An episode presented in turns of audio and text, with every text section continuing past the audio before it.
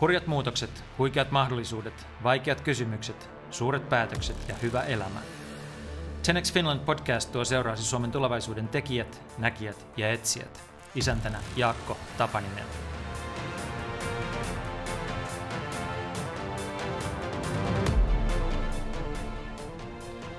Pekka Sinisalo on perussuomalainen historianopettaja ja Björn Paasonen on suomenruotsalainen turvamies. Yhdessä he ovat tutkapari, joka johtaa 300 miehen vastaanottokeskusta kirkkonummella. Kuinka he opettavat nuorille tulijoille, miten Suomessa eletään, kuinka he tunnistavat entisen sotilaan ja miten he estävät etnisten jengien synnyn. Entä miten väkivallalle asetetaan painekattilassa nollatoleranssi? Parhaillaan Suomeen on syntymässä paperittomien pommi, kun turvapaikanhakijoita heitetään kielteisten päätösten jälkeen solkenaan lumihankkeen. Miltä tuntuu jakaa näitä päätöksiä ja katsoa päivittäin silmiin, joista kaikki toivo sammuu? Entä miten suomalainen yhteiskunta voisi halutessaan purkaa pommin? Ja mikä, kaiken tämän keskellä, ajaa Pekkaa ja Björnia? Miksi he jaksavat joka aamu nousta ja lähteä mielellään töihin? Hyviä kuunteluhetkiä.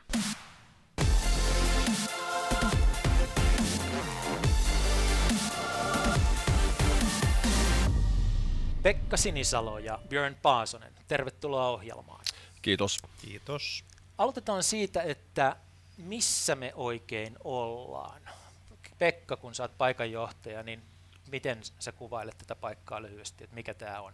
No me olemme Kirkkonummella Evitskuukin vastaanottokeskuksessa. Ja tota, täällä on kuinka, tämähän on pelkästään miehillä. Täällä on pelkästään miehiä, lähinnä nuoria miehiä. Nuoria miehiä, kuinka monta? Tällä hetkellä on 295 kirjavahvuus. Ja kuinka kauan tämä vastaanottokeskus on toiminut tässä? Tämä aloitti elokuussa 2015. Ja olit sä johtajana heti alusta pitäen? Ei, minä olen ollut marraskuusta 2015 talonjohtajana. Okay. Ja tämä on punaisen ristin pyöri? Tämä on Suomen punaisen risti. Hyvä. Mikä täällä kaiken kaikkiaan tällä hetkellä on talossa tunnelma? No tunnelma on pikkuhiljaa kiristymään päin ja johtuu siitä, kun maahanmuuttovirastosta tulee käytännössä katsoen pelkästään kielteisiä päätöksiä. Ja uutena, uutena toimealana meillä on sitten nämä niin sanottujen häätöjen antaminen pojille häädöksi. Kutsumme niitä, kun ilmoitamme heille, että, että vastaanottokeskuspalvelut päättyvät. Mitä tota, mikä kaiken kaikkiaan on Suomessa tällä hetkellä tilanne? Kuinka monta vastaanottokeskusta meillä on? Kuinka monta ihmistä meillä on, jotka odottaa päätöksiä suunnilleen? Käsittääkseni päätöstä odottaa noin 15 000. Ja vastaanottokeskuksista on jo yli puolet suljettu siitä, mitä alun perin oli. Eli vastaanottokeskuksessa on muistaakseni joku 70 Suomessa tällä hetkellä. Ja kun sä oot vastaanottokeskuksen johtaja, niin sä ilmeisesti luonnollisesti vastaat kaikesta, mitä täällä tapahtuu viime kädessä.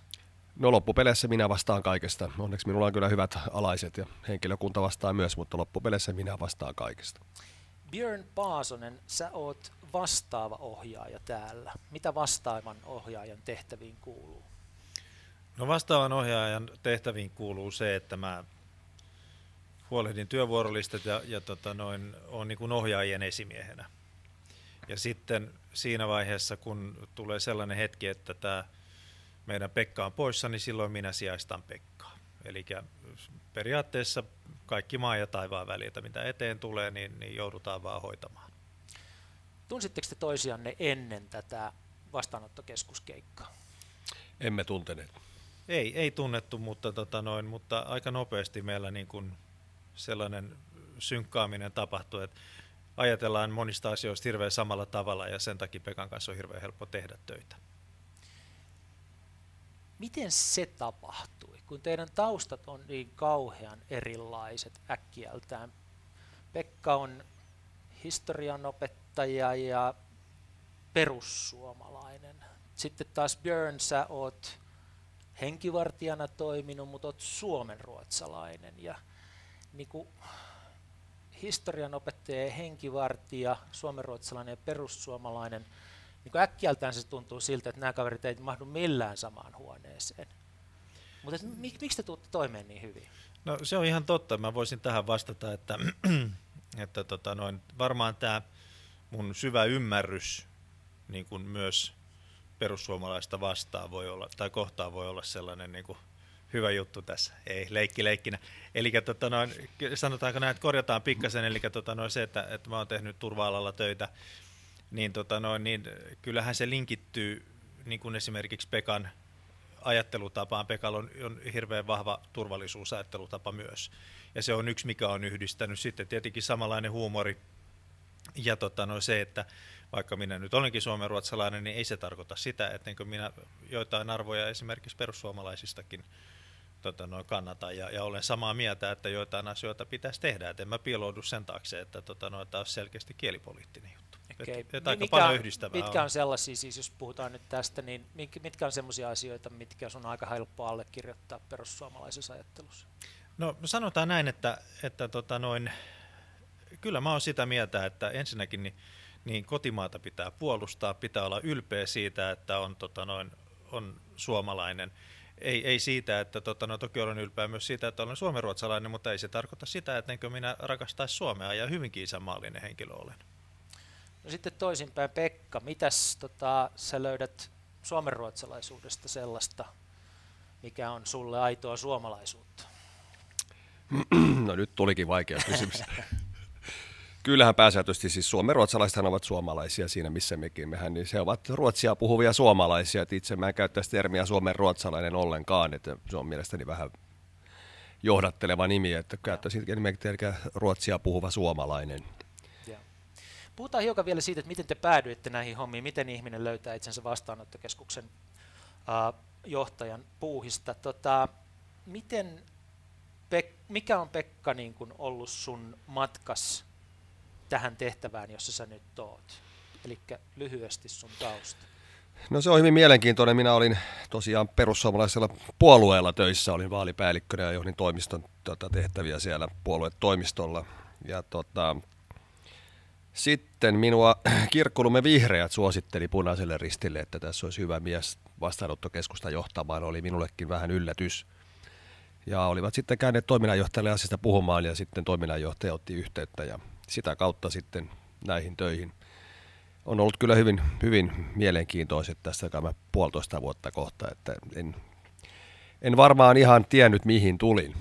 Puhutaan siitä kohta lisää, mutta vielä vähän niin kuin haetaan taustaa, että sä olit kuitenkin, siis opiskelit historian opettajaksi. Joo, mä olen 17 vuotta ollut opettajana, opettanut historiaa. Ja, Minkälaisessa koulussa?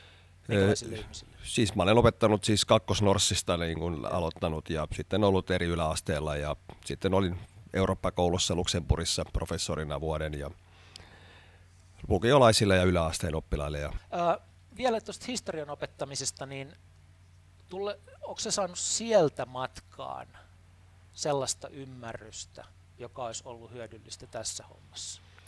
No siis historian tuota, opettajana tai historioitsijana siinä on erittäin paljon apua tähän työhön, koska tietää taustoja, tietää historiaa, mistä tietyt asiat juontavat, osaa suhtautua eri kulttuureihin neutraalisti. Ja ylipäätänsä semmoinen yleissivistys, mikä historioitsijalla on, niin se on tämmöisen ammattiin erinomainen pohja. No miten sitten Björn, sä sanoit, että turvallisuusalalla, mutta sä oot ollut ihan klassisesti myös niin kuin henkivartijana turvamiehenä, niin kuinka sä päädyit, miten sä teit semmoisen ammatinvalinnan aikoina? No monta kertaahan on niin, että, että tota noin, sä et oikeastaan valitse, vaan sä ajaudut. Ja näin kävi mullekin. Mulla oli, oli sellainen hyvä ystävä, joka jossain vaiheessa niin kuin näki ehkä jonkinlaisen potentiaalin ja, ja sanoi, että, tota noin, että sä voisit olla hyvä tässä jutussa. Ja se kantoi sitä aika pitkälle, aika pitkään tuli tehtyä tota noin, kaiken maailman noita, noita tota noin, niin sanottuja alan hommia ja joskus enemmän, joskus vähemmän. Se, mikä sitten, sitten tota noin, mun kohdalla tuli kulminaatiopiste se, että tota noin, mm, mulla kävi oikeastaan hyvä hyvä onni. Mä olin sen hetkisessä työssäni, niin tota noin, mitä mä tein just ennen tätä, niin, niin tuota noin jo rupesin olemaan pikkasen niin kuin kypsä siihen hommaan ja, ja mulle siunaantui sellainen mahdollisuus, että mä sain, tota noin, sain jäädä kotiin vähäksi aikaa ja, ja totesin sitten, että, että nyt niin kuin riittää. Vaihdoin kokonaan, kokonaan tota noin työpaikkaa ja, ja totesin, että nyt on sellaisen pienen hengähtämisen aika. Hengähdin sen puoli vuotta ja tota, no, kotona ja sitten lupasin vaimolle, että, tota, noin, että jotain mä rupean tekemään syyskuun alusta, että, että siihen mennessä niin vietetään kesää ja, ja keskitytään perheeseen. Ja, ja tota, sitten mulle tuli soitto ja kysely, että, tota, noin, että sinä olet joskus ollut punaisella ristillä töissä, että, tota, noin, että Evitskuugiin on, on avattu Helsingin kaupungin ylläpitämä vastaanottokeskus, että, tota, noin, että tulisit sä niin kuin katsomaan, että mitä täällä on. Ja oikeastaan siltä istumalta niin, niin heräs noin vanhat, vanhat muistot mieleen ja, ja totesin, että tämä oli ainakin silloin tosi kivaa työtä ja, ja en mä väärässä ollut, että kyllä se edelleenkin on niin kuin tosi kivaa. Kun mä aamulla herään, niin mua ei sapeta yhtään, että mä oon menossa töihin. Vielä tota, sellainen kysymys niistä henkivartija-ajoista että, tai itse asiassa saako käyttää niin kuin termiä henkivartija? No melkein, melkein käyttäisin turvamiestä. Turvamies. Mm, on, on Ajoista sellainen. sellainen kysymys, että tota, sä huolehdit aika monen suomalaisen yhteiskunnan huipulla olevan ihmisen turvallisuudesta ja, ja näit niin kuin sitä aivan ylätasoa. Ää, oliko se koskaan kateellinen niille kavereille siitä elämästä, jota ne vietti? No näin kun kysyt suoraan, niin en. en, tota noin, en e, siinä työssä on hirveästi paineita. Joku on sitä mieltä, että nämä, nämä kaverit ei niin kuin oikeastaan tee mitään sen palkkansa eteen. Joo, siitä voidaan olla montaa mieltä, että, että onko se kompensaatio aina niin kuin kohdallaan, mutta, tota noin, mutta näillä kyseisillä ihmisillä on kyllä aika vähän esimerkiksi perheelämää. Eli se on sitä, että se on kokouksesta toiseen, päivästä toiseen ja, ja tota noin, okei, joku ehkä haluaa sitä tehdä, mutta tota, noin omalla kohdalla niin mä oon sitä mieltä, että mun arvot on ehkä vähän muualla. Sitten mä oon ymmärtänyt, että sulla oli yksi tämmöinen turvakeikka, joka oli ylitse kaikkien muiden, jonka sä vieläkin muistat. Ketä sä silloin suojelit?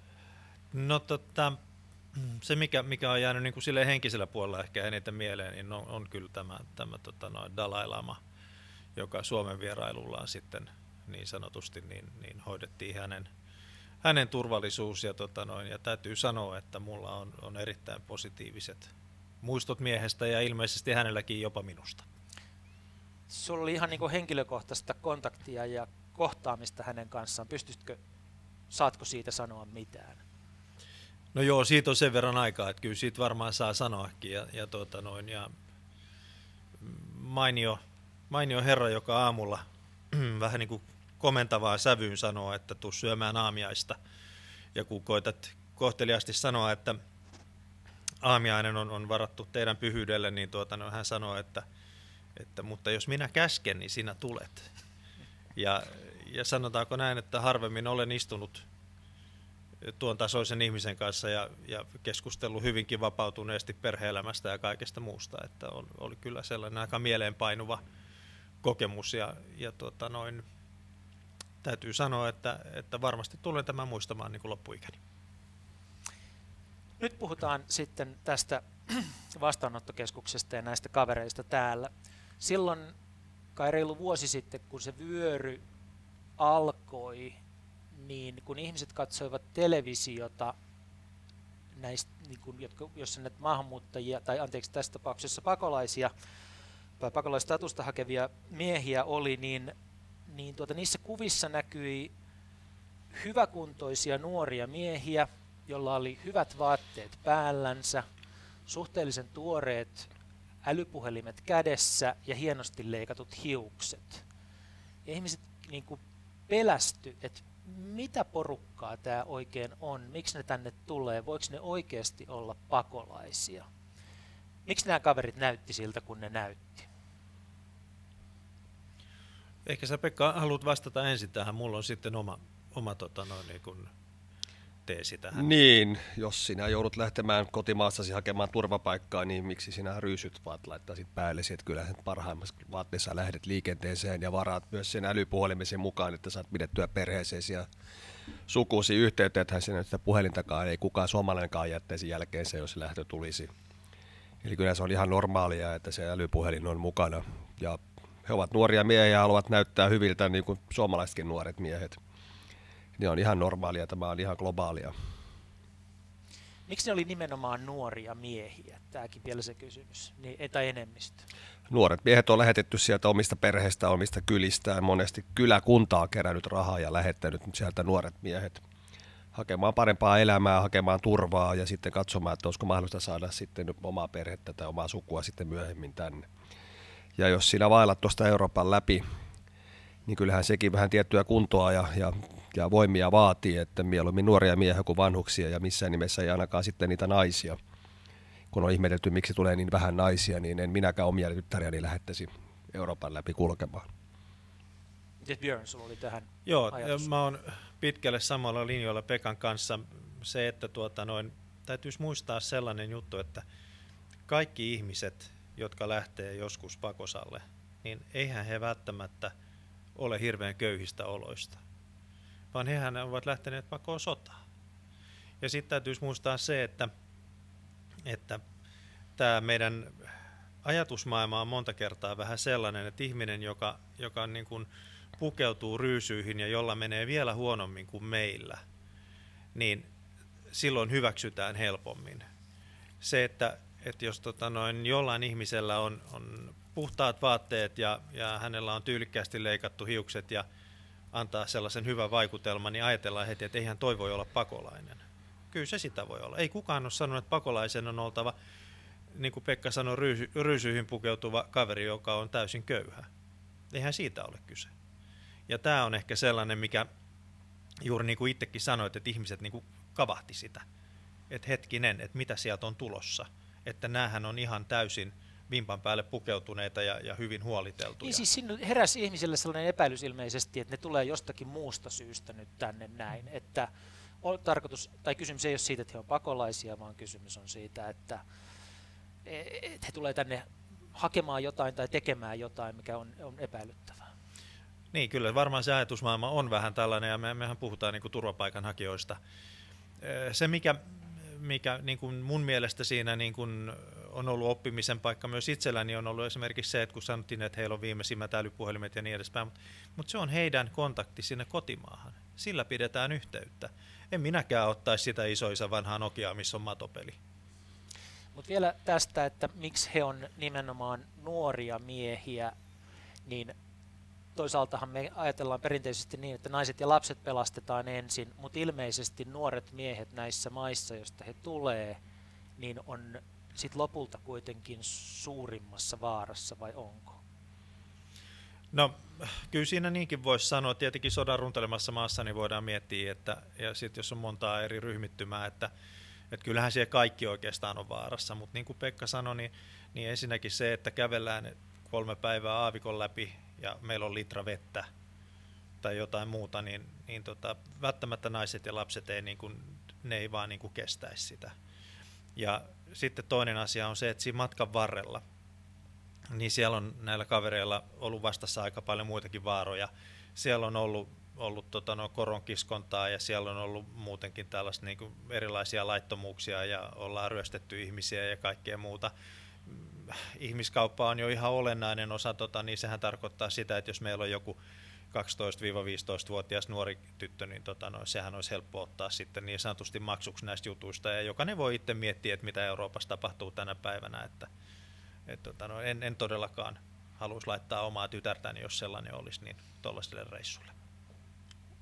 Mutta eikö ole myös niin, että aika monella näistä miehistä on joko sotilas- tai poliisitausta, että he on väkivallan ammattilaisia tässä mielessä, ja se tarkoittaa sitä, että jos hallinto siellä omassa maassa muuttuu, niin tällaiset, tällaisia asioita osaavat ihmiset joko pitää liittyä niihin uusiin hallitsijoihin tai sitten tuota, heille käy huonosti.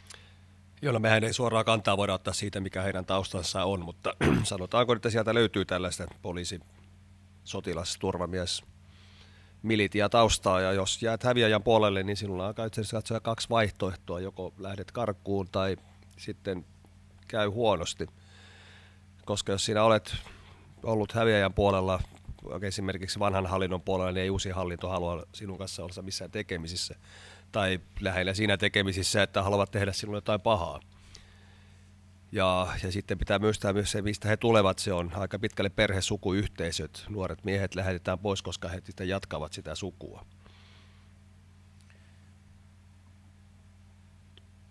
Miten tuota, sitten kun he tulevat tänne, tai oikeastaan vielä ennen, ennen sitä, tätä niin kuin tänne sisäänottamista, niin tämmöinen kysymys, joka liittyy tähän, te ette voi sanoa, että, että kuinka monella on sotilastausta, mutta ilmeisesti joillakin on, mutta kun esimerkiksi Björn, sä oot ollut turvallisuusalalla koko ikäs, niin kyllä sä tunnistat toisen miehen, joka on ollut turvallisuusalalla. Miten sä, niin kun, mit, mitä sä merkkejä sä tarkkailet ihmisessä, kun sä mietit, että mikä hänen mahdollinen taustansa on? No kyllähän sä aika pitkälle, sanotaanko näin, että sotilastaustan tunnistaa ehkä siitä, että, että onko siellä kävelty reppuselässä, sä näet sen ryhdistä, sä näet sen siitä, että onko ne silmät sellaiset niin kuin koko ajan skannaavat ja, ja etsii niin, kuin niin sanotusti niin kuin sellaiset niin kuin valveilla oloa jatkuvasti. Ja, ja tota noin, sitten meillä on sellaisia ihmisiä, jotka tietenkin, voisi sanoa sitä suoraan, että voihan meillä olla ihmisiä, jotka on, on niin sanotusti tehnyt peitetehtävissä paljon, tö, paljon töitä ja, ja heitä ei näy missään. Mutta yleensä sellainen yleisluontoinen niin kuin ryhti ja pirteys ja sellainen niin kuin valveillaolo oikeastaan, niin on sellaisia asioita, joihin mä kiinnitän huomiota. Se, että miten ne tulee kulman takaa, miten ne katsoo, että onko se kulma puhdas tai jotain muuta, että normaali ihminen ei tätä tee.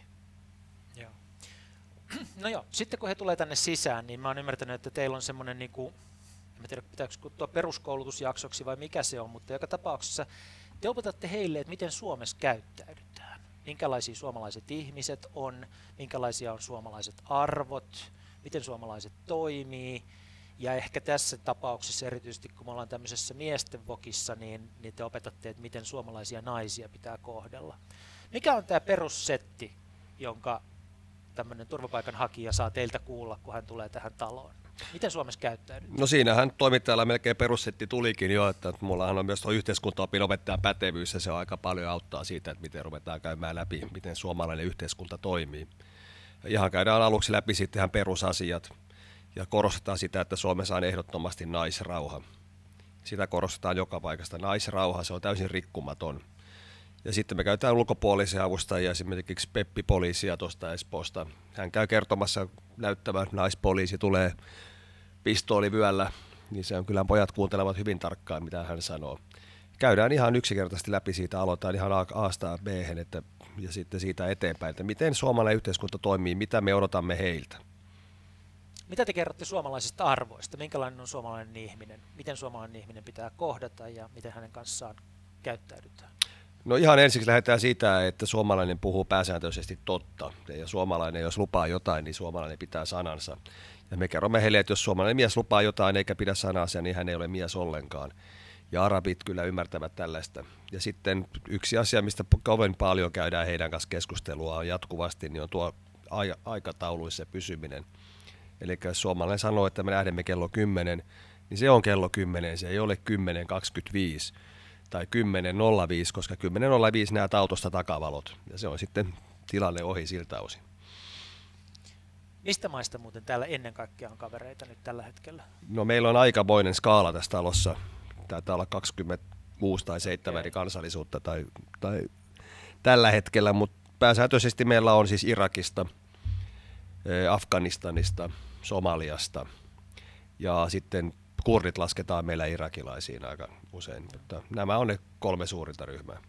Mites Björn vielä, mikä on sellainen asia, mistä niin kuin näitä nuoria miehiä pitää ennen kaikkea muistuttaa, joka ei niin kuin helposti, jota he eivät helposti ymmärrä tai usko, joka liittyy suomalaiseen elämään? No kyllä meillä on ollut ehkä suurimpana haasteena, niin, niin tota noin, mä sanoisin, että on toi aika. Ja esimerkiksi lääkäriaika, niin, niin, niin kuin Pekka sanoi, että jos se on kello 10, niin se on kello 10. Mieluummin se on niin kuin 9.55. Ja tämä on ehkä sellainen, joka, joka tietenkin, se ei ole niin kuin arabimaailmaan niin kuin oikeastaan rajoittuva, vaan se on vähän sillä tavalla, että mitä, mitä niin kuin enemmän etelään päin mennään, niin se on vähän se manjaana käsite. Että asiat ei ole, et, ei ole niin hirveä tarkkaa sen ajankäytön kanssa. Me ollaan tämä on vähän tällainen pohjoismainen kautta pohjoiseurooppalainen niin kuin juttu se, että, että kaikki toimii niin kellon tarkasti. Että puhutaan, että niin kuin mennään niin kuin sveitsiläinen kello. Mutta se tietenkin on osana sitä yhteiskuntaa, missä me eletään. Me joudutaan niin kuin ajattelemaan asioita siltä kantilta, että aikatauluttamalla niin me saadaan nämä kaikki asiat toimimaan. Ja sitten mä melkein sanoisin, että se mistä taas tulee kiitosta, mikä on, on niin kuin mun mielestä aika hieno homma, niin on se, että, että miten vilpittömästi nämä kaverit kiittää yleensä, kun ne saa jotain. Et monta kertaa voi ajatella, että joku suomalainen ei sano mitään ja kävelee pois, mutta nämä kaverit aina nyökkää ja kiittää sitten taas. Että, että se on niin kuin sellainen positiivinen, positiivinen asia. Mä sanoisin, että se aika käsite on se, että kun me se saadaan kohdilleen, että, että kaikki niin kuin tapaamiset ja tällaiset niin kuin saadaan aikataulutettua, niin silloin ollaan niin kuin tosi pitkällä. Et silloin se on se, koska se osoittaa sitä kunnioitusta sitä joko lääkäriä tai mitä muuta instanssia tahansa kohtaan. Ja jos ajatellaan, että, että meillä on vaikka Kelaan varattu aika kello 11, niin jos me tullaan 11.15, niin se peli meni jo. Sitten me voi olla, että me odotetaan kuukauden päästä seuraavaa uutta aikaa. Ja joissain tapauksissa niin näin käy. Että sitten tota, noin, käydään kantapään kautta hakemassa sitä oppia, mutta kyllä kaikki oppii. Niin ja yksi asia, missä alussa oli todella paljon töitä meidän turvapaikanhakijoiden kanssa, oli tuo roskaaminen. Että on niissä omissa, omissa yhteisöissä tottuneet siihen, että on kaksi kaatopaikkaa, tie vasa ja tie oikea laita. Ja alkuun aika paljon käytiin keskustelua siitä, että mihin ne roskat viedään, että niitä ei heitetä ikkunasta tai jätetä Miten käytävälle. sä opetat aikuisen miehen olemaan roskaamatta? No se on hyvin helppoa, kun sitten käydään aina porukalla keräämässä ne roskat, niin kyllä sitten mieluummin viedä suoraan roskikseen, kun kerää sieltä ikkunan ulkopuolelta. Miten muuten vielä elämä täällä sitten, siis mietin tuota, että kun opetetaan näitä aikatauluja, niin toisaalta voisi kuvitella, että tämmöinen vokki elää vähän niin kuin omassa ajassansa siinä mielessä, että kun nämä kaverit ei käy töissä, niillä ei ole niin kuin varsinaisia velvollisuuksia päivän aikana. Ulkopuolinen voisi ajatella, että täällä niin kuin pakkovetelehditään, kun ei oikein muuta voida niin minkälaista se arkielämä täällä on? Onko se lojumista vai, vai tuota, onko se ryhdikästä? No sitä lojumista me nimenomaan yritetään kaikin keinoin välttää. Et me yritetään järjestää aktiviteetteja pojille. Meillä on erittäin aktiivista urheilutoimintaa. Sitten meillä melkein puolet vastaanottokeskuksen asukkaista käy säännöllisesti Suomen tunneilla. Ja nyt ollaan saatu tehtyä sopimuksia, että he pääsevät käymään Espoossa ja Helsingissä Suomen tunneilla. Eli he oikeasti ikään kuin aamulla lähtisivät töihin ja lähtevät kouluun ja, ja palaavat iltapäivällä koulustaan. Ja sitten meillä on työelämään tutustumista. Lähes 200 miestä on käynyt tutustumassa suomalaiseen työelämään. Ja meillä on eri talkoo-toimintaa ja kaikin keinoin, koska se on kaikista pahinta, jos vaan ruvetaan makaamaan paikallaan ja murehtimaan sitä, että mitäköhän tulevaisuus tuo tullessaan. Koska silloin alkaa seinät kaatumaan päälle ja silloin alkaa tulla mielenterveysongelmia, silloin tulee järjestyshäiriöitä, silloin tulee, kaikki ongelmat kasaantuu silloin. Ja tähän me ollaan pyritty vaikuttaa, että tämmöistä ei tapahtuisi. Ja sitten mulla on ollut semmoinen ideologia, kun tässä talossa johtajana, että henkilökunta on mahdollisimman paljon läsnä. Eli me, vaikka nyt ei sattuskaan olemaan sillä hetkellä mitään työtä, niin sitten meet vaan juttelemaan näiden asukkaiden kanssa kyselemään, että mitä kuuluu. Että me tiedetään, ollaan heidän arjessaan näkyvillä. Oppiiko ajan myötä näkemään myös, niin kuin missä ne tulevat ongelmat on, eli niin näkemään ihmisistä tai ihmisryhmistä, että nyt tuossa on kehittymässä tai niin kuin paineet kasvaa? Kyllä se näkee aika nopeasti. Silmä oppii katsomaan ihan siitä, että kun meillä on tapana, että me tervehditään kaikkia asukkaita, he tervehtii meitä. Että jos joku asukas kävelee ohi ja me sanotaan moi ja hän ei vastaa mitään, niin siinä jo hälytyskellot alkaa soimaan. Että mitäs nyt on, jos jotain miestä ei näy päivään kahteen, me ruvetaan kyselemään, että onko kukaan nähnyt tätä ja tätä asukasta. Jos ei ole kukaan nähnyt, niin sitten käydään huoneessa koputtelemassa ja yleensä hän löytyy sieltä sängyn pohjalta makaamassa, jos useasti on kipeänä tai sitten vaan on niin masentunut ja sitten ruvetaan kaveria vähän herättelemään henkiä sieltä, että alas tulla sinne, että meillä on sulle jotain hommaa. Sitten monesti ihan keksitään jotain ihan keksimällä keksitään, että nyt tarvittaisiin vähän öljyä ja urheiluhallissa ja tutko auttamaan ja että saadaan kaveri vaan liikkeelle. Mut siis teillä on tämmöinen kontaktia ottava, ilmeisesti aika ystävällinen perustyöote täällä, mutta sitten on varmaan jotakin tämmöisiä perussääntöjä, että ollaan varuillaan – Björn ilmeisesti katsoo kulmat aina, kun hän tulee huoneeseen ja jos sä menet etsimään sitä kaveria, niin sinne huoneeseen ei mennä yksin. Huoneeseen ei mennä koskaan yksin ja tosiaan siis kulmat katsotaan ja, ja vessaan kurkistetaan, ettei siellä ole ketään ja ihan tämmöistä normaali varovaisuutta. Ei sen vuoksi, että me pelättäisiin näitä miehiä mitenkään, mutta parempi olla pikkasen varuillaan kuin sitten katua myöhemmin.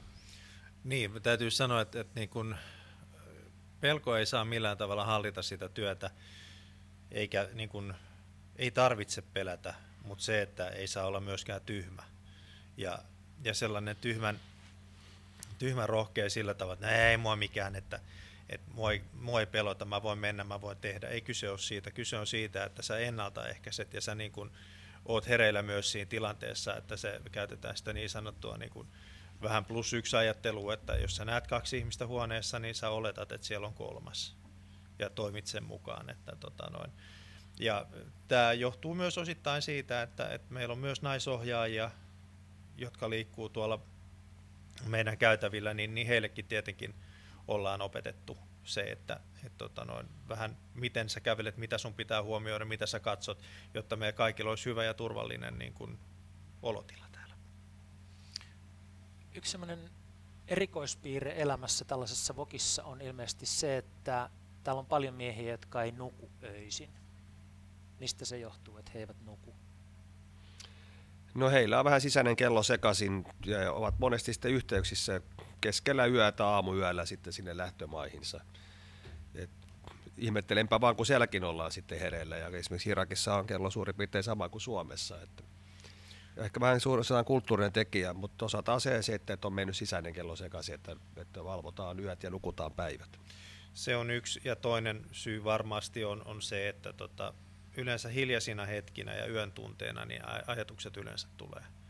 Et silloin kun on päivisin aikaa niin kun tehdä jotain tai pystytään tekemään jotain, niin ne ajatukset pysyy poissa. Mutta niinhän se on meillä ihmisillä, me suomalaisillakin samalla tavalla, että kun me tota, rauhoitutaan illalla niin, ja käydään sänkyyn nukkumaan, niin jos meitä joku painaa, niin öisinhän me niitä asioita ajatellaan. Ja silloinhan ne niin kuin vaivaa meitä, että me ei saada nukuttua, koska asiat on niin kuin ylipääsemättömiä. Me ei tiedetä sitä, että, että meneekö meidän talo vasaran alle. Tässä tapauksessa nämä kaverit ei tiedä, että tuleeko kielteinen ja koska tulee ja, ja mikä mun tulevaisuus tulee olemaan. Niin, niinhän se yleensä on, että kun se, se niin kuin hetki rauhoittuu ja sä rupeat miettimään niitä asioita, niin silloin on yleensä yö. Eikö se myös niin, että erityisesti väkivallan kokemukset puskee läpi yöllä. Ainakin se oli suomalaisilla sotaveteraaneilla sillä tavalla, että heidän oli vaikea nukkua. Joo, kyllä monet pojat sitten sanoo, kun näkee, että on tosi väsynyt ja käy kysymässä, että onko kaikki kunnossa ja täältä tosi väsynyt, että ne sanoo, että näkee painajaisia tai tälleen, että ei saa nukuttua. Ja sitten siinä on myös tietysti se, että kun he kokee meidät punaisen ristin liivessä kulkevat henkilöt turvalliseksi, ja kun me emme ole yöllä paikalla, on vaan pelkästään vartioita, niin sitten se on myös semmoinen, että nyt ei olekaan ketään semmoista, että jolle voisi mennä niinku juttelemaan, jos siltä tuntuu pystyisikö sille tekemään jotain? No on tässä itse asiassa jo ruvettu miettimään sitä, että olisiko meillä yö, yölläkin täällä joku henkilökuntaan kuuluva paikalla, siis punaisen ristin henkilökunta. Niin. Vielä sellainen yksityiskohta, joka on, teillä on täällä rukoushuone. Itse asiassa ei ole rukoushuonetta, vaan meillä on tämmöinen aula, missä käydään rukoilemassa. Aula, jossa käydään Joo. rukoilemassa. Missä Minkälaiset niin... säännöt koskee sitä aulaa, jossa rukoillaan? No siinä koskee sellaiset säännöt, että, että meidän pojat pitää itse sen tilan siistinä ja pitävätkin, pesevät itse ne rukousmatot. Ja sitten meillä on tiukkaa se, että meillä ei ole mitään shia ja sunnien erillisiä rukoiluja, että he rukoilevat samaan aikaan samassa tilassa samaan aikaan. Kuinka suuri osa näistä kavereista rukoilee säännöllisesti? No sanotaanko, jos ottaa vuoden päästä, niin mä sanoisin, että varmaan puolet rukoili säännöllisesti. Nyt mä sanoisin ehkä noin 10 prosenttia. Eli vuosi sitten puolet, nyt 10 prosenttia. Kyllä. Mikäs Mut, Björnin mielipide on asiasta? Mä ehkä nostaisin prosenttilukuun siihen 20, mutta, mutta en, en rahtuakaan enemmän tai niin kuin ylemmäs. Että tota, no, kyllä se ihan, ihan selkeä niin kuin väheneminen on tapahtunut siinä. Osittain varmasti se, että on uusi ympäristö ja, ja sitten mitä pidempään on siinä ympäristössä, niin, niin kun ei ole oikeastaan sellaista niin kuin ei ole minkäänlaista pakkoa. Ei ole mitään työntävää tekijää. Ei, ei ole sellaista, mikä työntää koko ajan eteenpäin, että joutuu niin kuin rukoilemaan, vaan, vaan mä luulen, että tässä on vähän myöskin tämä meidän oma maamme niin kuin ollut esimerkkinä, että kun meilläkään ei hirveästi ihmiset rukoile, niin se ei ole sellainen niin kuin hirveän näkyvä osa. Meillä esimerkiksi ei työt pysähdy sen takia, että me käytäisiin rukoilemassa päivän aikaa, niin silloin monta kertaa näillä kavereilla, kavereillakaan ei niin kuin pysähdy, vaan ne vaan ajattelee sitä sillä tavalla, että no okei, että ja niinhän sen oikeastaan pitäisi olla, että ihminen rukoilee, jos haluaa rukoilla. Ei sen takia, että hänet oltaisiin pakotettu siihen. Ja toi just on niin kuin silleen vähän yllättäväkin tieto, että itse ajattelisin, että jos joutuu johonkin täysin toiseen ympäristöön, niin koettaisi kovasti pitää kiinni niistä niin kuin identiteettitekijöistä ja rutiineista, jotka, joista voi, ja silloin voisi kuvitella, että niin kuin rukoileminen olisi aika intensiivistä täällä, mutta tämä on virhekuvitelma. Kyllä se alkuun oli aika intensiivisesti ja, ja tota, sitten ne toivat omia, omia kulttuureja hyvin tarkkaan meille kertovat, mitä siellä on. Ja se oli meillekin hyvä oppia. Mutta kyllä, että niin kuin Björki tuossa totesi, niin kyllä tämä joko, koko ajan vähenee tämä rukoilijoiden määrä. Ja he ovat meille tulleet ihan sanomaan, kun ei ole semmoista niin ulkoista pakkoa. Että mikään ei painosta, kukaan imaami ei tule kotoa hakemaan, jos et käy rukoilemassa. Niin, että saavat itse käyttää nyt, itse, itse valita rukoilevaako ei. Niin, tämä on just se, että, että tota, noin sanoit tuossa, että että sinä käyttäisit niin kuin ja, ja miettisit näitä ja aktiivisesti rukoilisit ja, ja tota, no, pitäisit kiinni näistä oman kulttuurisi niin, niin sanotusti. Hajoa, niin. niin. Mutta se, että, että tuota noin, mä kääntäisin sitä pikkasen toiseen suuntaan ja saataisiin eri näkökulma siihen, eli mietittäisiin asiaa siltä kantilta, että, että jos sillä ei ole ollut niin suurta merkitystä sinulle siellä kotimaassa aiemminkaan, vaan sinä olet rukoillut vähän niin kuin tavan takaa, eli sinä olet rukoillut sen takia, että pitää rukoilla, Joo. niin mm. silloinhan se ei välttämättä ole niin tärkeä asia sinulle sitten, kun sä oot pois sieltä ja kukaan ei nyt niin sanotusti odota sitä sulta ja pakota sinua siihen. Vaan silloin mä ymmärtäisin sen, että jos se on omasta sydämestä, ja niinhän varmasti on, että ne 20 prosenttia, jotka tuo nyt rukoilee, niin ovat niin sanotusti niin kuin ottaneet tämän asian sydämeensä. Joo. Niin ja sitten täytyy ottaa huomioon, että nämä pojat on tässä kohta puolestatoista vuodessa alkanut imemään suomalaisia tapoja, että he alkaa tulla tämmöinen niin kuin oman kulttuurisen ja suomalaisen kulttuurin niin kuin ristymä kohdassa, koska ei tästä ole aikaa kuin vähän yli viikko, kun he kävivät erikseen pyytämässä, että koska he saisivat hakea joulukuusen metsästä ja koristella sen. Että, mm-hmm. että meillä nyt sitten täällä muslimit koristelee tällä viikolla joulukuusta. Tota, tuossa mainitsit, että shiat ja sunnit rukoilevat samassa aulassa. Kun yrittää ulkopuolinen ymmärtää, että minkälaista elämä saattaa tällaisessa vastaanottokeskuksessa olla, kun ottaa huomioon näiden kavereiden ainakin osan niistä taustan ja sitten tunnelman, niin mielessään alkaa verrata tätä kuitenkin tai hakee niin kuin semmoista jotain analogiaa, niin se sitten tulee niin kuin vankila-elokuvista. Ja vankila-elokuvissa hirveän tärkeä rooli on aina etnisillä jengeillä. Täällä on parikymmentä eri etnistä ryhmää vai mitä se oli. Ää, millä tavalla te suhtaudutte etnisten jengien syntymiseen?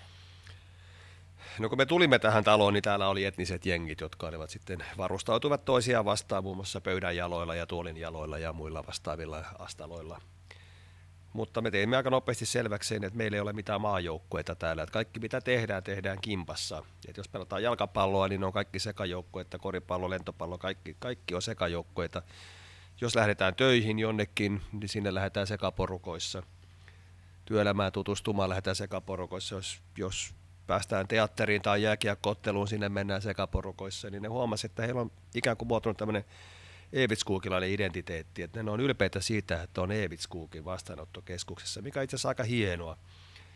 Eli ne niin kuin tuolla kaupungilla kun tapaavat, niin Eevitskuukilaiset tervehtii heti toisiansa ihan välittämättä siitä, että mikä kansallisuus on kyseessä.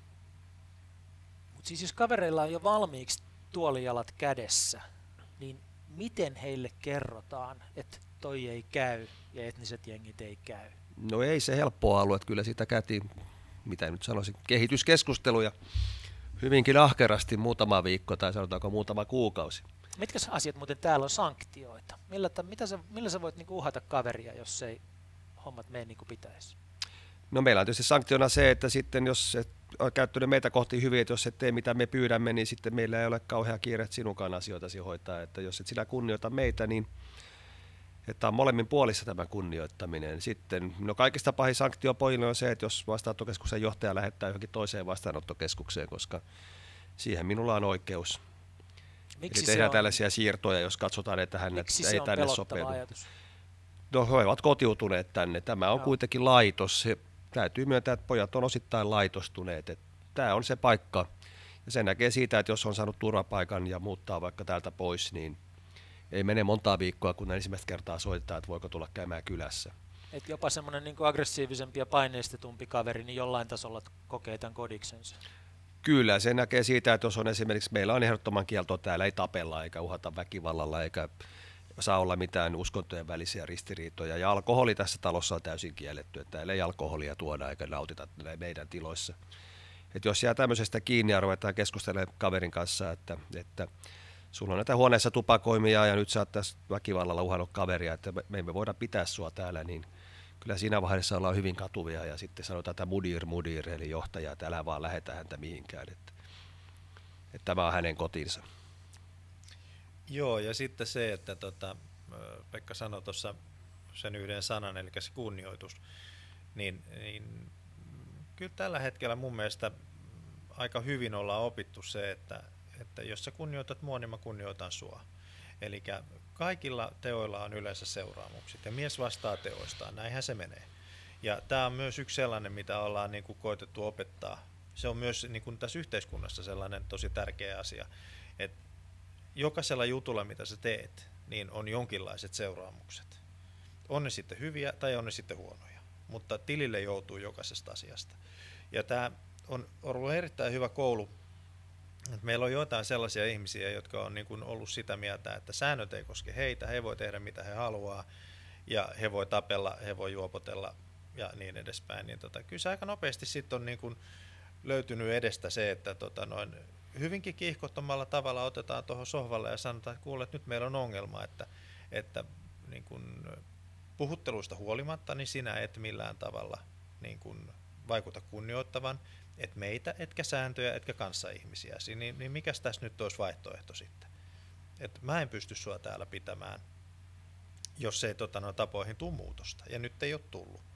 Niin siinä vaiheessa kyllä ihmiset, niin kuin nämä muutkin kanssaihmiset havaitsee sen, että okei, että, niin kun, että me pelataan sääntöjen mukaan ja jos ne säännöt ei toimi, niin sitten me tehdään se ratkaisu. Näissä vankilaelokuvissahan aina se kunnioitus, tai melkein aina, se hankitaan väkivalloin. Eli jotain kaveria hakataan, kunnes se sitten hakkaa sen hakkaajansa ja saa sen kunnioituksen. Jotenkin vankilaelokuvat opettaa meille tällaista logiikkaa. Nyt kun mä kuuntelen sua, niin kuulostaa siltä, että sen kunnioituksen voi hankkia myös lyömättä ketään sen kunnioituksen nimenomaan hankkii olemalla lyömättä. Mä, minä ja, ja tällä hetkellä niin se meidän linja on se, että ihminen on huomattavasti suurempi siinä vaiheessa, kun tulee meille kertomaan siitä ongelmasta. Ja niin kuin toteaa, että sehän on luottamuskysymys myös, että he luottaa meihin. Se, mistä maasta ovat tulleet, niin ei välttämättä ole pystynyt luottaa viranomaisiin ja poliisiin. Se, että me ollaan saatu aikaiseksi sellainen suhde, että joku kaveri tulee ja sanoo, että hei, toi teki tota eikä, ja tulee meille kertomaan sen, eikä tarvitse pelätä sitä, että siitä tulee minkäänlaisia niin kuin repressalioita tälle kyseiselle henkilölle, niin on mun mielestä niin kuin aika hyvin hoidettu homma. Että ollaan saatu päästy sille tasolle, että ihminen tulee meidän luo ja kertoo niistä asioista. Siirrytään sitten puhumaan tästä asiasta vielä niin kuin kansallisella tasolla, ilmapiiriaan tasolla ja siitä, mitä ehkä voi tehdä, mutta mä konkretisoin yhteen kysymykseen ensi alkuun, joka on se, että miten sun pää pysyy kasassa, kun sä teet tätä työtä ja ilmeisesti ne uhkaukset, jotka sulle kohdistuu, tulee nimenomaan omilta porukoilta, ää, perussuomalaisista tai sitä lähellä olevista piireistä? No tuohon nyt en ota kantaa, mistä niitä uhkailuja tulee. Niitä tulee ihan kaikelta poliittiselta skaalalta ja politiikan ulkopuolelta. Ihan kautta linjan. Ihan kautta linjan, ihan äärioikeistosta äärivasemmistoon koko skaala löytyy. Mutta tota, pää pysyy kasassa, kun on, on hyvät työkaverit, heidän kanssaan voi jutella ja, ja itse asiassa jopa puolueesta tulee paljon ymmärrystä puolueen johdolta. ja sieltä tulee tukea ihan, ihan puolueen puheenjohtajaa myöten, niin ei se siinä mielessä. Sitten punainen risti kyllä on, on siinä mielessä hyvä organisaatio, että ei, sieltäkin tulee apua, jos sitä tarvitsee. Että, että en ole huolestunut siitä, ettei pää pysy kasassa. Joo, mutta vastaanottokeskuksen johtaja joutuu lopulta sitten puolustautumaan ei, ei tuota, täällä olevia mahdollisesti entisiä sotilaita vastaan, vaan suomalaisia vastaan, joille tämä tilanne on niin kovin vaikea. Mitäs, niin kuin, mitä teidän mielestä, niin kuin, tässä on varmaan kaksi vaihetta, mitä suomalaiselle yhteiskunnalle on tapahtunut ja julkiselle keskustelulle. Ensin oli se, kun nämä kaverit tuli tänne Suomeen, oli valtava vyöry, ja sitten oli sellainen vaihe, että suomalainen yhteiskunta päätti, että me ei haluta näitä. Niin miten sä oot kokenut viimeisen puolentoista vuoden aikana suomalaisen niin kuin ilmapiirin kehittymisen?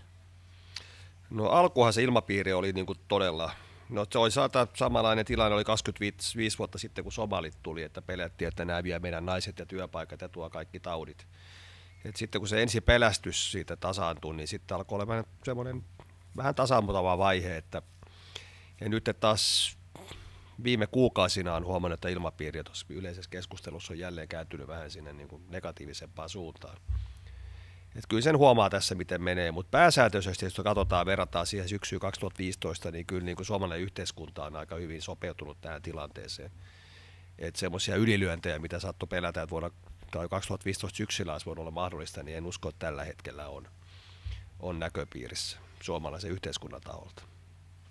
Mun mielipide tuohon on se, että, että tässä yhteiskunnassa pitää aina olla joku, jolla menee vähän huonommin. Ja, ja mä pohjaan tämän siihen, että silloin aikanaan 90-luvun alussa, kun Pekka sanoi, että somalit tuli, sitä ennen niin oltiin haukuttu niin sanottuja, puhuttiin mustalaisista.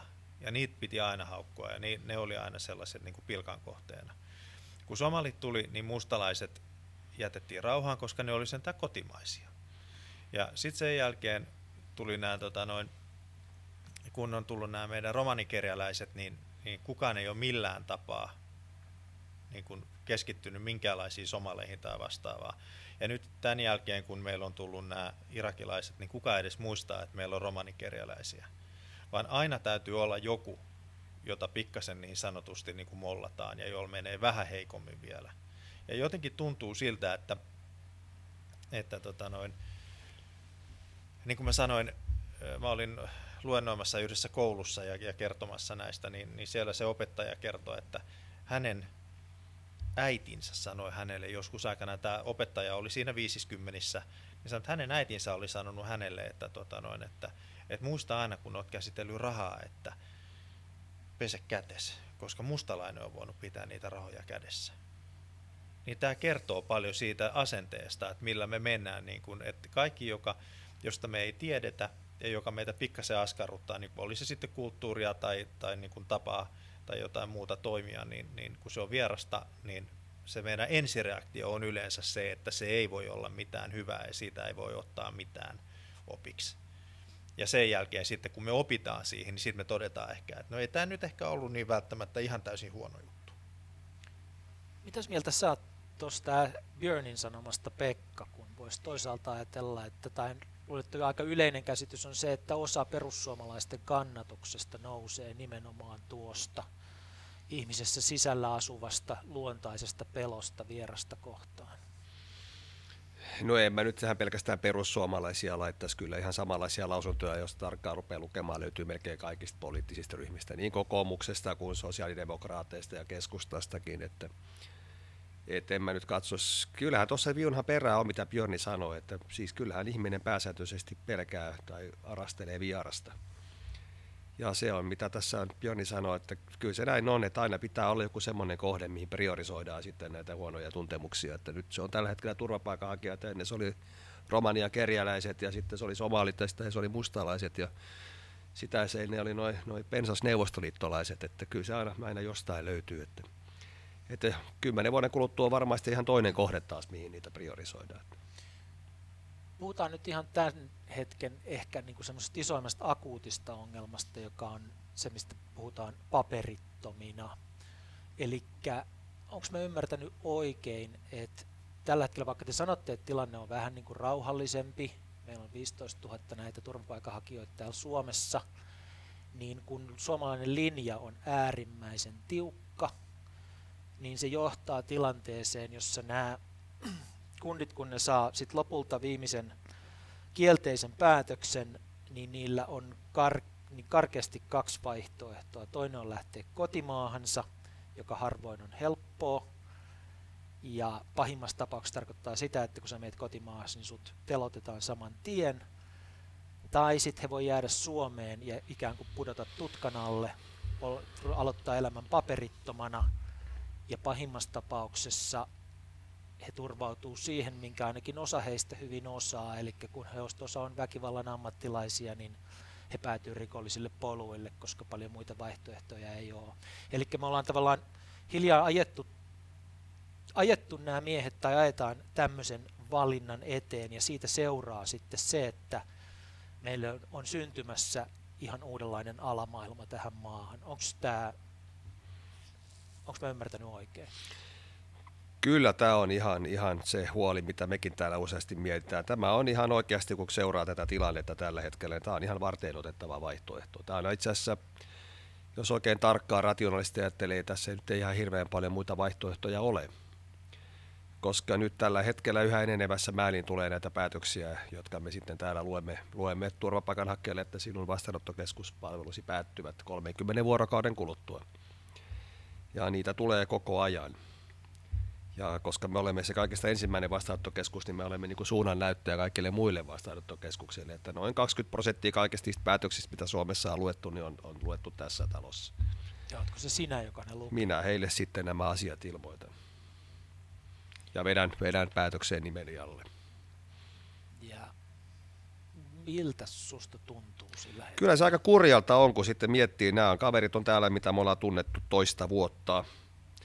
Ja monesti luetaan juuri niille miehille, jotka ovat olleet paljon meille avuksi ja ihan oikeasti siis hyvin koulutettuja ja varmasti sopeutuisivat ja ovat jo sopeutuneet suomalaiseen yhteiskuntaan.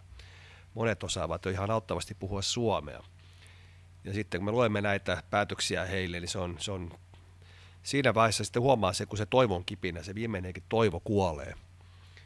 Että kun kaveri tulee tänne ja hän ostaa 80 senttiä ovessa tullessa ja 155 senttiä ovesta ulos kävellessä pituudeltaan, niin kyllä se näkee silleen, niin kuin miten ne toivo, toivo romahtaa ja, ja kaikki se, mitä on, on miettinyt tulevaisuutta varten, niin koko tulevaisuuden korttitalo romahtaa kerralla.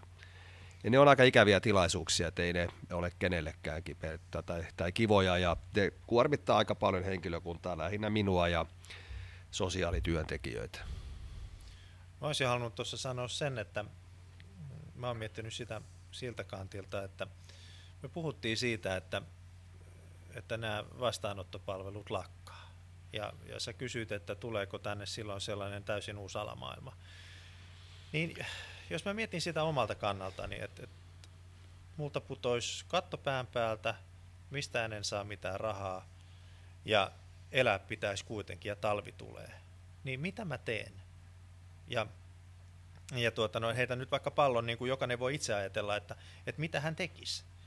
No tuossa istuttiin yhtenä päivänä ja todettiin, että, että meillähän olisi valmis konsepti, että, että, tota, että ruokaa pitää saada, no jos ei ole yhtään rahaa, niin mitä tehdään? joko me varastetaan ruokaa tai sitten me ystävät ruokkii meitä tai jotain. Mutta mut sille jos pitäisi itse pärjätä, niin sehän tarkoittaa sitä, että periaatteessa käveli sisään jonnekin kauppaan ja söisi hyllyistä. Sitten tulee vartijat ja ne soittaa poliisit ja sitten saadaan olla yöputkassa. Silloin saatiin lämmin paikka, missä saadaan ainakin nukkuu yksyä. Ei tarvi nukkua ulkona. No tätä jatketaan, kunnes jotain tapahtuu. Mutta niin kuin perusperiaatteena, mutta mut jos me ajatellaan, että meillä on, niin kuin, jos meillä on satoja pääkaupunkiseudulla, jotka niin kuin tekee tällä tavalla, niin se on ihan kestämätön tilanne. Toinen, mikä tässä on ongelmana, niin on se, että, että väkisinkin se tuo mukanaan jonkinlaista rikollisuutta.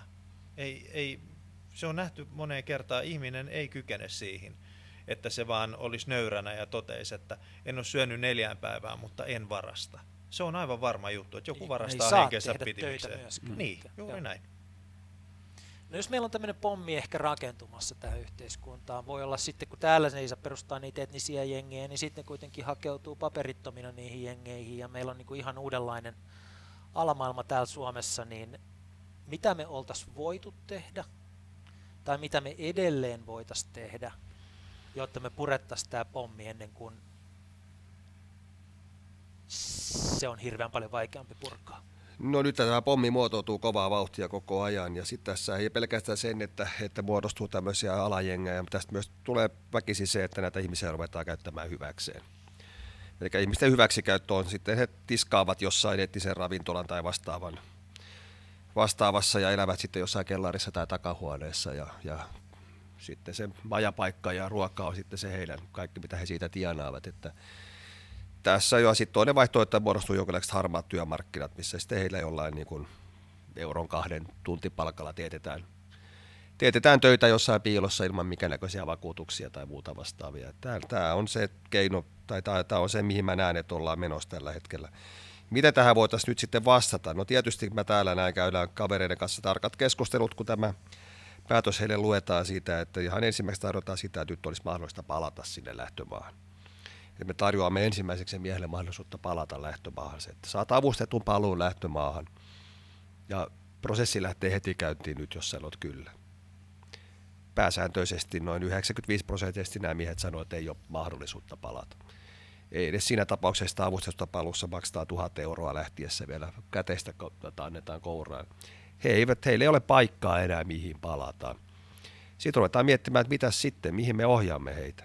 Ja nyt ihan akuutti hätä on se, että mihin me laitamme talvi on tulossa.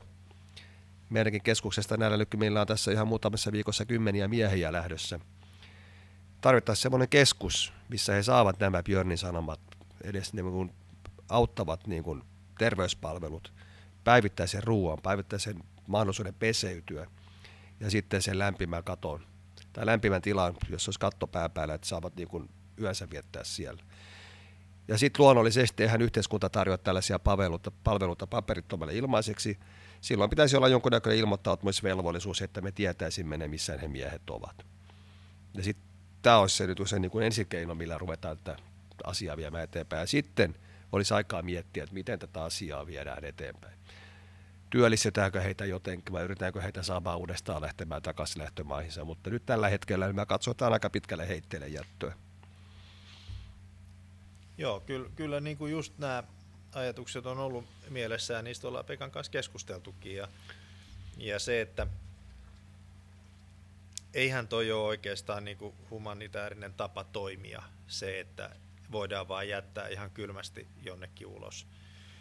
Punaiseristin tapa ei ole toimia sillä tavoin, että vaan niin kuin todetaan, että, että pois, että me ei tota noin, kanneta sinusta minkäänlaista vastuuta, vaan kyllähän me joudutaan ainakin vähän selvittelemään sitä, että meillä olisi joku paikka. Kirkothan on ollut sellaisia, jotka on ottanut vastaan ja, ja tehnyt, mutta se mikä, mikä mulla niin kuin juolahti myös mieleen on, että, että talvipakkasella äiti, joka on yksinhuoltaja, kolme lasta ja yksi on sylyvauva, niin kyllä me saadaan siitä aikamoiset lööpit, varsinkin iltapäivälehtiin, jotka tämän homman osaa siinä vaiheessa, kun esimerkiksi vastaanottokeskuksesta lähdetään ihmistä poistamaan. Että, tota, no, otetaan nyt esimerkkinä vaikka, että se on jonkun jossain Espoossa oleva keskus ja tota, no, sieltä pihat poistetaan, koska vastaanottopalvelut lakkaa.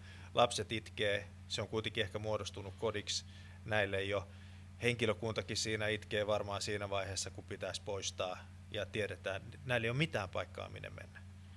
Niin siinä mielessä niin mä oon sitä mieltä, että ei tämä nyt ihan mene niin kuin Strömsössä Eli kyllä, kyllä jonkinlainen vastuu pitäisi olla myös. Niin kuin. Vielä niin kuin yhteiskunnan näkökulmasta, mitkä olisi ne niin kuin lyhyen tähtäimen konkreettiset toimenpiteet, ennen kuin me ruvetaan ratkaisemaan tätä pitkäjänteistä ongelmaa, niin mitä konkreettisesti ja kenen pitäisi päättää nyt? Sä sanoit sen tuossa, mutta sano vielä uudestaan. Mä sanon uudestaan, että meidän pitäisi pelkästään niin sanottuja palautuskeskuksia suurempiin keskuksen läheisyyteen perustaa, eli pääkaupunkiseudulle ja sitten suurimpia kaupunkien lähelle, missä paljon on vastaanottokeskustoimintaa ollut, niin sinne tämmöisiä palautuskeskuksia, mihin sitten ikään kuin otetaan koppi näistä henkilöistä, jotka muuten joutuvat täysin paperittomiksi. Ja onko niin, että se hinta suomalaiselle yhteiskunnalle todennäköisesti olisi aika paljon pienempi, jos perustettaisiin palautuskeskuksia, kuin että sitten katsottaisiin, mitä siitä seuraa, kun ei niitä ole.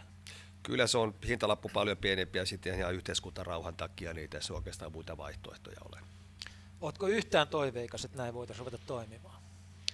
No kyllä mä semmoista pientä valoa olen nähnyt tuolla mielestäni, että tämmöistä on harkittu ihan hallitustasollakin, että tämmöisiä keskuksia voitaisiin ruveta perustamaan. Mutta ongelmana on nyt tämä, että on tullut niin äkillisesti tämä tilanne päälle, että tähän ei ole kukaan niin etukäteen miettinyt, mihin tämä tulee johtamaan. Eli me ollaan koko ajan niin kaksi askelta jäljessä siitä todellisuudessa, missä ollaan menossa. Eli tätä olisi mennyt miettiä jo viime kesänä. Mutta ehdittäisikö me vielä edes niin kuin jotenkin 80 prosenttisesti ottaa tämä tilanne haltuun, jos me haluttaisiin? Kyllä, me ehdittäisiin. Meillä tällä hetkellä paljon on vastaanottokeskuksia lakkautettu, eli siellä on tyhjät tilat. Eli muutama tämmöinen käyttö tai sitten jonkunnäköistä toimivasta vastaanottokeskuksesta tehdään tämmöinen palautuskeskus. Ja se vaatii päätös, pelkästään hallinnollisia päätöksiä. Jos nyt joku meidän kuuntelija, yksityinen ihminen, joka ei vastaa näistä virkamiehenä tai virkanaisena tai muuten, niin haluaisi tehdä jotakin, niin onko jotain, mitä yksittäinen kansalainen voi tehdä? Avustaa punaista ristiä, onko niinku mitään? Avustaa punaista ristiä ja sitten kaikista suurin teko, mitä tietysti voi ottaa, on ottaa kotiansa asumaan tällaiseen, mutta se on kyllä sitten jo aika iso vastuunotto. Nyt jos varsinkin jos paperittoman ottaa, ottaa kotiinsa, niin silloin sä oot käytännössä katsoen vastuussa siitä henkilöstä. Mutta se ei ole rikos kai sinänsä. No ei se sinänsä rikos ole, mutta nämähän kuitenkin ovat paperittomia henkilöitä. Että kyllä mä katsoisin, että yhteiskunnan tämä asia pitäisi hoitaa, eikä yksittäisten henkilöiden. Joo. Tuleeko Björn mieleen jotain semmoista, mitä yksityinen ihminen voisi tehdä? No mä äh, ehkä olisin liikkunut, äh, niin kuin Pekan sanoi lisäksi, niin, niin mä olisin ehkä ajatellut sitä, että, että se mitä yksityinen ihminen voi ehkä tehdä nyt mä en puhu konkretiasta, vaan, vaan on ehkä se, että, että menis ehkä itse itseensä ja miettisi niitä asioita, että, että onko tämä kyseinen ihminen sen arvoinen, että mun pitäisi ylläpitää sitä niin sanottua muukalaisvihaa, vai voisinko mä vaan edes niin kuin koittaa ymmärtää tätä hänen tilannetta joskus. Ja, ja edes se, että, että niin saisi sellaisen sanoisinko ystävällisen nyökkäyksen vaikka jossain, kun joku tulee vastaan sen sijaan, että katsoisi vihaisesti, niin sekin saattaa monta kertaa auttaa tässä matkan varrella. Eli että oltaisiin niin kuin ihminen toiselle. Toi ihminen toiselle, jotenkin pakko kysyä kaiken sen jälkeen, mitä te olette nähneet ja mitä te olette tehneet työksenne ja mitä te teette täällä. Tämmöinen niin kuin syvä ydinkysymys on, että onko jotkut ihmiset syntyjään pahoja, jotkut ihmiset sy- syntyjään hyviä, vai miten tämä menee, tämä pahan, mikä on teidän käsitys pahan olemuksesta? No nyt mentiin kyllä ihan filosofiaan. No niin sitten. mentiin joo, mutta... Tota, täytyy sanoa, että jos me mietitään tätä meidän arkipäivää, niin meillä on tässä vastaanottokeskuksessa hyviä ihmisiä, mutta meillä on oikeasti pahojakin ihmisiä. Että en sitten tiedä, mä luulen, että he ovat hyvin pitkälle sen pahuuden oppineet siellä sitten kotiympäristöstään ja kenties jopa ihan, ihan omien viranomaistensakin kouluttamina tai opettamina. Että meillä on, niin kuin kaikissa, kaikissa ihmisissä on hyviä ja, ja pahoja ihmisiä. Että meitä löytyy sitten ihan siitä koko skaala siltä väliltä. Jos mä niin yhdistän tämän, mitä Björn sanoi äsken, mitä sä sanot nyt, niin, niin kuin tavallaan paha opitaan, mutta myös hyvä opitaan. Mm.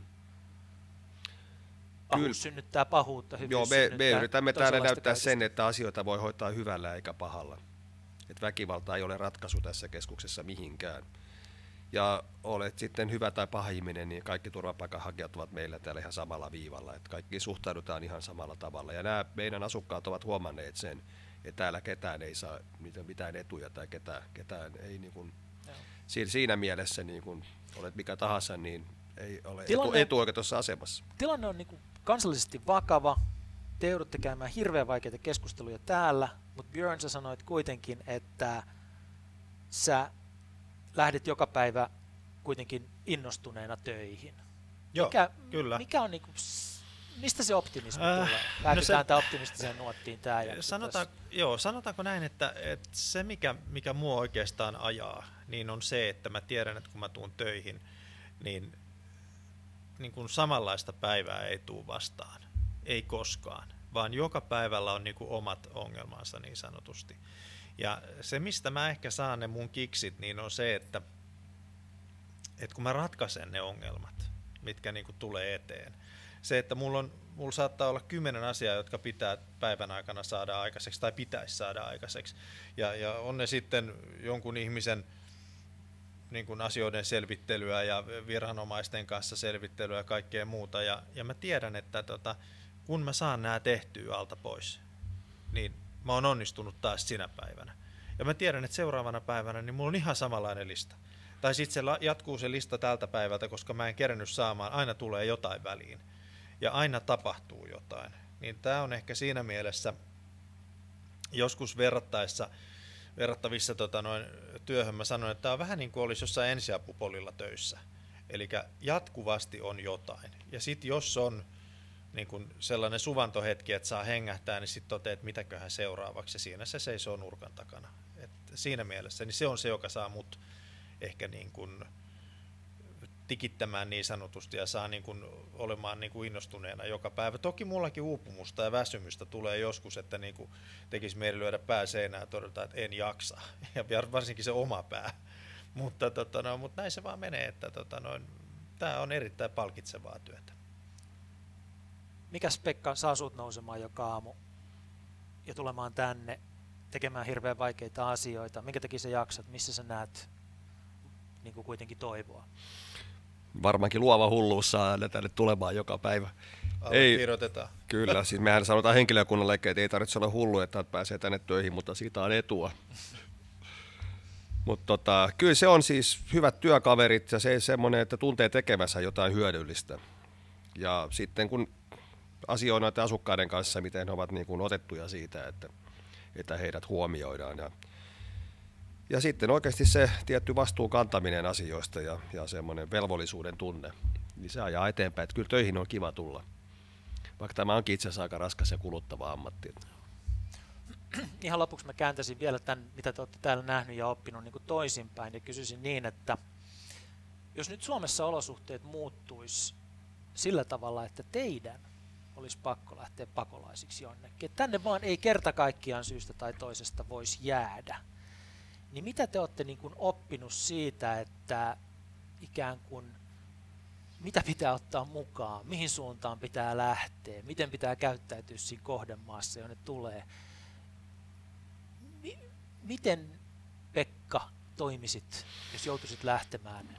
No mähän olen toisen polven siirtokarjalainen, että me ollaan jo kertaalleen lähdetty, että mutta tota, kyllä mä ihan ensi töikseni, jos mä joutuisin jonnekin lähdetään, niin mä siis niin kuin tutustuisin sen maan tapoihin, sit siellä niin kuin viranomaistoimintaan, siihen, miten se yhteiskunta toimii. Ja sitten mitä ei voi korostaa liikaa, että kielen hallinta.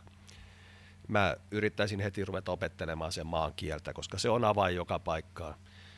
Jos sä osaat sen maan kieltä, niin esimerkiksi jos saat siellä turvapaikan, niin kyllä työllistyminen on niin kuin paljon, paljon helpompaa kuin sen, että pelkällä Suomella yrittäisin pärjätä.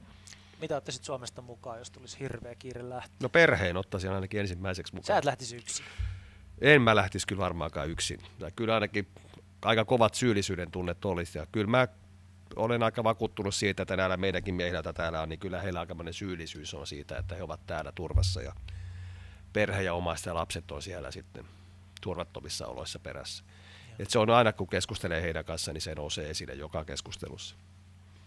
Björn, mitkä on sun tai miten itse toimisit, jos joutuisit lähtemään turvapaikan hakuun? No kyllä se niin on, että ensi alkuun mä pakkaisin sen perheen ja, ne, ja valikoisin ne ehjät verkkarit enkä niitä rikkinäisiä ja, ja ottaisin myös älypuhelimen mukaan ja kävisin varmaan varmuuden vuoksi hakemassa vielä toisenkin, että saisi ylläpidettyä niin kuin jonkinlaista kontaktia sukulaisten kanssa, koska ei tiedä koskaan, että miten ja kuinka, minkälaiset olosuhteet on sinne, minne mennään. Se, että että Ruotsiin ei varmaan niin kuin kannattaisi miettiä menevänsä ihan niin kuin sille konkreettisesti mietittäisiin, että mikä on se paikka, minne jouduttaisiin. Mutta mut jos nyt ajatellaan vaikka, että, että käännetään tämä pakka ihan ylös alas ja me jouduttaisiin vaikka pakenemaan sitten jonnekin Arabimaahan tai, tai Afrikkaan tai jonnekin, niin, niin kyllä niin kuin Pekka sanoi, niin se kieli, sitten se kulttuurin ymmärtäminen, eli kyllä mun mielestä se käyttäisi sitä, että when in Rome do as the Romans do, eli maassa maan tavalla, niin se on, se on ehkä sellainen niin kuin vahvuus, mikä meillä suomalaisilla yleensä on ollut, johtuen siitä, että me ollaan aika pieni kansa oltu. Niin aika nopeasti me adaptoidutaan niin kuin siihen, että me vähän aikaa tarkkaillaan ja tutkaillaan ja sitten me katsotaan, että okei, nämä tekee näin tässä maassa. Että jos mä meinaan olla osa tätä maata, niin mun pitää myös tehdä näin. Ja, ja se yhdistettynä siihen kieleen ja sitten se halu, että sä haluat aidosti niin kuin pärjätä, niin, niin se on sellainen, joka varmasti niin kuin veisi sua eteenpäin siinä koko hommassa. Nyt ihan lopuksi vaihdetaan vähän taas tyyliä ja kysytään nämä kolme viimeistä kysymystä, jotka aina tässä ohjelmassa kysytään. Eli tuota, onko joku semmoinen ohjelma, applikaatio, verkkopalvelu, tuota, asia internetissä, jota olette viime aikoina huomanneet käyttävänne enemmän kuin aikaisemmin? Jaa, ulkomaalaisrekisteriä varmaankin. Hyvä vastaus Pekalta. Mä nauroin tosi sitten, kun mä mietin tuota, ton pienen hetken ja totesin, että tota noin, sähköposti, se on ehkä ollut sellainen, mitä, mitä nykyään viimeisen vuoden aikana, nyt viime aikoina on tullut enemmän kuin pikkasen on ollut rauhallisempi tämä tahti, niin tota noin, sitä ennen ei oikein kerännyt sitäkään lukea, että se oli niin kuin tauotonta juoksemista aamusta iltaan, mutta nyt kun mennään suunnilleen niin kuin normipäivissä, niin kerkee sen sähköpostinkin avaamaan, että normaalisti ollaan kommunikoitu puhelimella. No sitten vähän vanhaa mediaa. Mikä olisi sellainen kirja, jota olette viime aikoina huomannut suosittelevanne kavereillenne? No toi mun vastaava ohjaaja suositteli mulle sellaista kirjaa nimeltään Turvapaikka, jonka on kirjoittanut Arto Salminen. Ja se, sitä kun lukee, niin varsinkin ensimmäistä kolme 40 sivua, niin huomaa, että ei tässä 25 vuodessa ihan hirveästi ole uutta opittu. Että, että se, se, oli semmoinen kirja, mikä ihan oikeasti... Ja se paitsi on semmoinen niin kuin pilkes silmäkulmassa kirjoitettu, että siitä saa ihan nauraa höröttääkin, kun luki sitä. Joo, tuossa itse asiassa niin, niin olen Arton vanha kollega. Kuka Arto on? Arto Salminen on, on kaveri, joka oli aikanaan töissä Suomen punaisella ristillä vuosina 90-92, silloin kun ensimmäiset somalit tuli Suomeen. Ja, ja tuota noin, Pekka Nuutisen vanha kollega Pekka oli meillä niin sanotusti keskuksen johtajana ja, ja on nykyään maahanmuuttoviraston päällikkönä ja, ja tuota, noin Arto oli sitten minun kollegani. Ja aika roisia kieltä tänä päivänä ei menisi varmaan oikein sensuuristakaan läpi ja sillä tavalla, mutta tuossa silmäillessäni kirjaa niin, niin totesin, että ihan samat ongelmat, aivan samalla tavalla kuin tuota noin, kun ihmisiä niin sanotusti, miten ihmisiä kohdellaan, mitä ihmisistä sanotaan, niin tota noin, Arto on pukenut sen, sen aika hyvin, että aika ajaton kirja. Ja just silleen ehkä humoristisen sarkastinen myös, että niin kuin sanoisin, että tekisi jokaisen varmaan ihan hyvää lukea kirja sen takia, että ymmärtäisi ehkä ajattelemaan niin kuin vähän eri tavalla. Kaikkea en todellakaan allekirjoita, mitä hän on kirjoittanut joskus aikanaan siinä, mutta, tota noin, mutta ehkä ihan hyvä oppi. Eli vielä aivan viimeinen kysymys, joka on se, että kun vietätte oikein hyvän viikonlopun Suomessa, niin missä sen vietätte ja mitä sen viikonlopun aikana tapahtuu? No kyllä se on perheen kanssa mökillä. Meillä on kaksi mökkiä. Toinen on Puruveden rannalla Pohjois-Karjalassa, Kesälahdella ja toinen on sitten tuossa Perniossa Malarijärven rannalla. Johtuen siitä, että toinen on Anopi ja toinen on minun vanhempieni mökki. Et kyllä se on sitten siellä ja se on nyt ihan luonnossa, luonnossa oleskelua lasten kanssa ja vaikka puukon käytön opettelemista ihan mitä tahansa, kunhan vaan tehdään yhdessä asioita. Entäs Björn? No joo, mä on pitkälle samoilla linjoilla. Mä en ehkä välttämättä edes lähtisi sinne mökille, vaan se, että me ollaan kotona. Mulla on kaksi poikaa. Tehdään oikein hyvää ruokaa, lapset rakastaa isän tekemää pippuripihviä ja, ja tuota noin, tehdään yhdessä, ollaan yhdessä, katsotaan joku leffa, maataan sohvalla, ollaan niin kuin aidosti läsnä. Ja se ei aina tarkoita sitä, että tarvitsisi suorittaa tai tehdä mitään, vaan monta kertaa mä oon miettinyt sen sillä tavalla, että se mun nuorempi kaveri on ottanut nyt tämän vanhemman paikan ja, ja tulee syliin makaamaan ja sanoo, että tämä on maailman paras paikka. Niin kyllä se silloin on oltava aika hyvä viikonloppu, eikö Pekka Sinisalo, Björn Paasonen, tuhannet kiitokset tästä haastattelusta ja kiitokset siitä työstä, että te teette suomalaisen yhteiskunnan järjessään pysymisen eteen. Kiitos. Kiitos.